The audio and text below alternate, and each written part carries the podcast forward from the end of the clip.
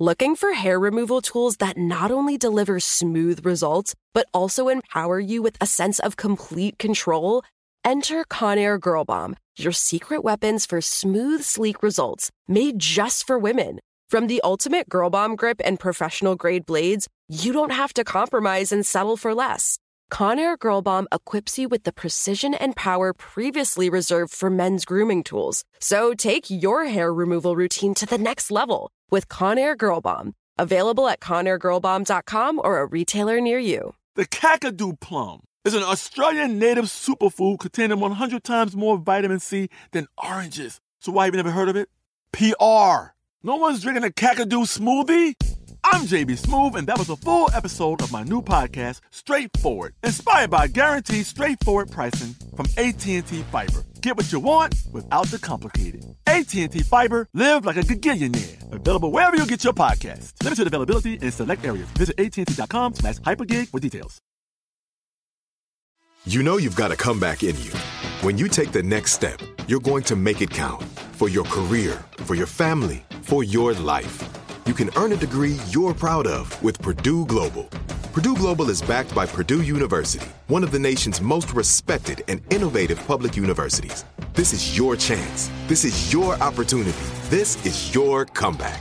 Purdue Global, Purdue's online university for working adults. Start your comeback today at purdueglobal.edu. The storied legacy of Mercedes Benz is rooted in empowered women who've gone on to show the world what they can accomplish. This July, Womanica has teamed up with Mercedes Benz to feature women who've charted their own paths and achieved greatness. Join us on this journey as we celebrate women who were driven to pursue their passions, even if it meant changing course along the way.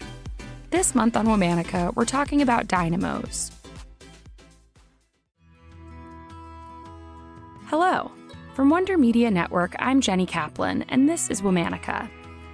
This month, we're highlighting dynamos, women who've led dynamic lives that have shifted, evolved, and bloomed, often later in life.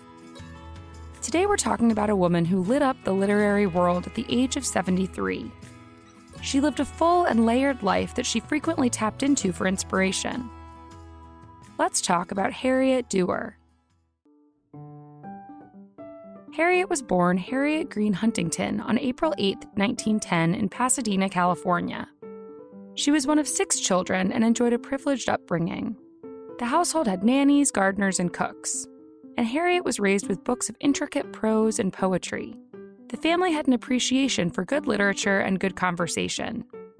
Harriet herself wrote many poems in high school, but when she was asked to read some at her graduation, she refused to let them print the poems because they were not up to her standard.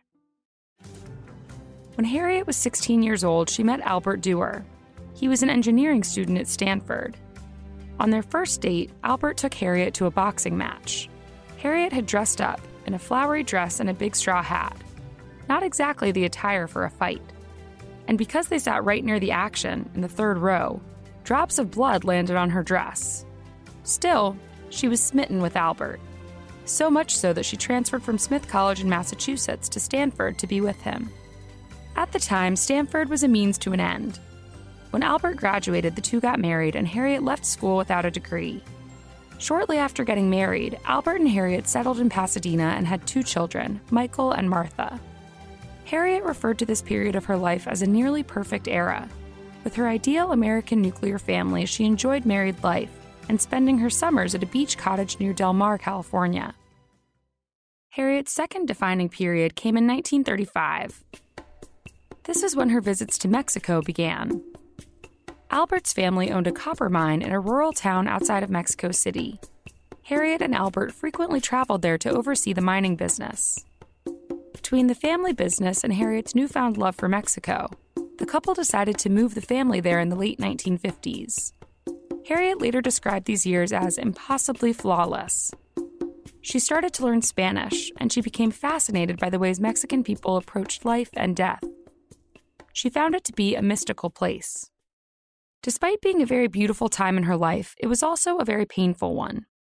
Albert was diagnosed with leukemia in 1962. He lived for 10 years before he passed away.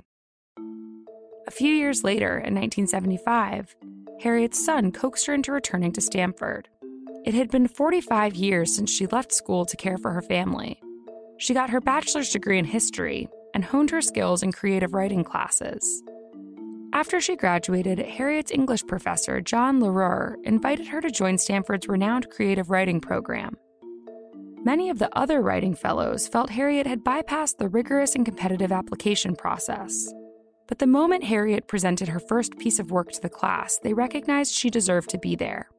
Though Harriet was well into her 60s at the time, she got along well with her youthful peers. She'd grab beers and burgers with them after class, and every once in a while she would host a party at her place for all of them. Over the years, Harriet had written three short stories that were published in various literary magazines. In 1982, she was awarded the Transatlantic Review Henfield Foundation Award for those stories. This put her on the radar of some senior editors at Viking Penguin Publishing in London. They advised her to combine the stories into one novel. With the help of Professor L'Heureux, Harriet laid out the stories on her living room floor and shifted them around to create one complete narrative. This would become her first book, Stones for Ibarra. She was 73 years old. It won the American Book Award for First Work of Fiction. Though it is fiction, it's semi autobiographical. The book follows an American couple who moves from their home in San Francisco to Ibarra, Mexico, to rehabilitate their family mine. Shortly after the family's arrival, the husband is diagnosed with leukemia and the pair find themselves looking to the local people and the land for lessons on how to live and die. Harriet is often praised for the descriptive nature of her writing and for her eye for evocative detail. She had a meticulous writing process. Harriet would first write in her head and then on paper. She reveled in her alone time because it was her time to be with her thoughts. Harriet was known for writing a sentence or so an hour. She was not afraid to spend time looking for the exact right words.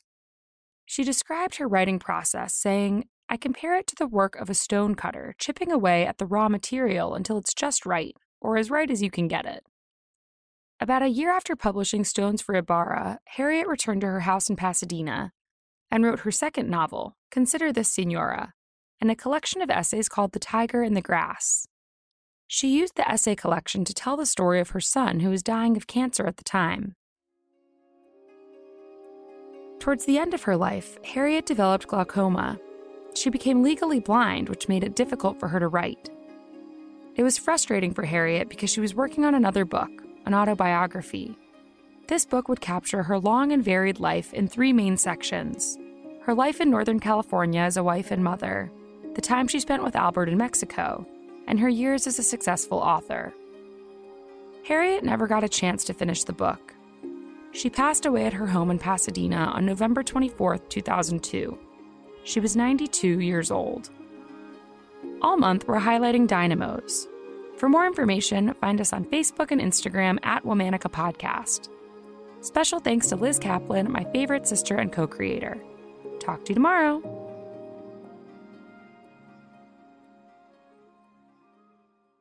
Looking for hair removal tools that not only deliver smooth results, but also empower you with a sense of complete control?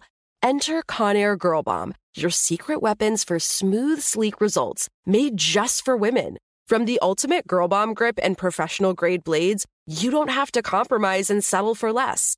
Conair Girl Bomb equips you with the precision and power previously reserved for men's grooming tools. So take your hair removal routine to the next level with Conair Girl Bomb. Available at ConairGirlBomb.com or a retailer near you. There's no distance too far for the perfect trip. Hi, checking in for. Or the perfect table. Hey, where are you? Coming! And when you get access to Resy Priority Notify with your Amex Platinum card. Hey, this looks amazing! I'm so glad you made it. And travel benefits at fine hotels and resorts booked through Amex Travel. It's worth the trip. That's the powerful backing of American Express. Terms apply. Learn more at americanexpress.com slash with Amex. Are you looking for the perfect move in ready home this spring season? Now's the time to buy at Fisher Homes. For a limited time only, enjoy below market interest rates starting at 5.375% APR, 6.139% APR. With these exclusive lower rates, you can save hundreds on a move in ready home and start enjoying the benefits of home ownership even faster. Schedule your personal tour with one of our new home specialists at FisherHomes.com and make this spring the season you find your perfect home sweet home. Financing provided by Victory Mortgage LLC, NMLS 461249, Equal Housing Lender.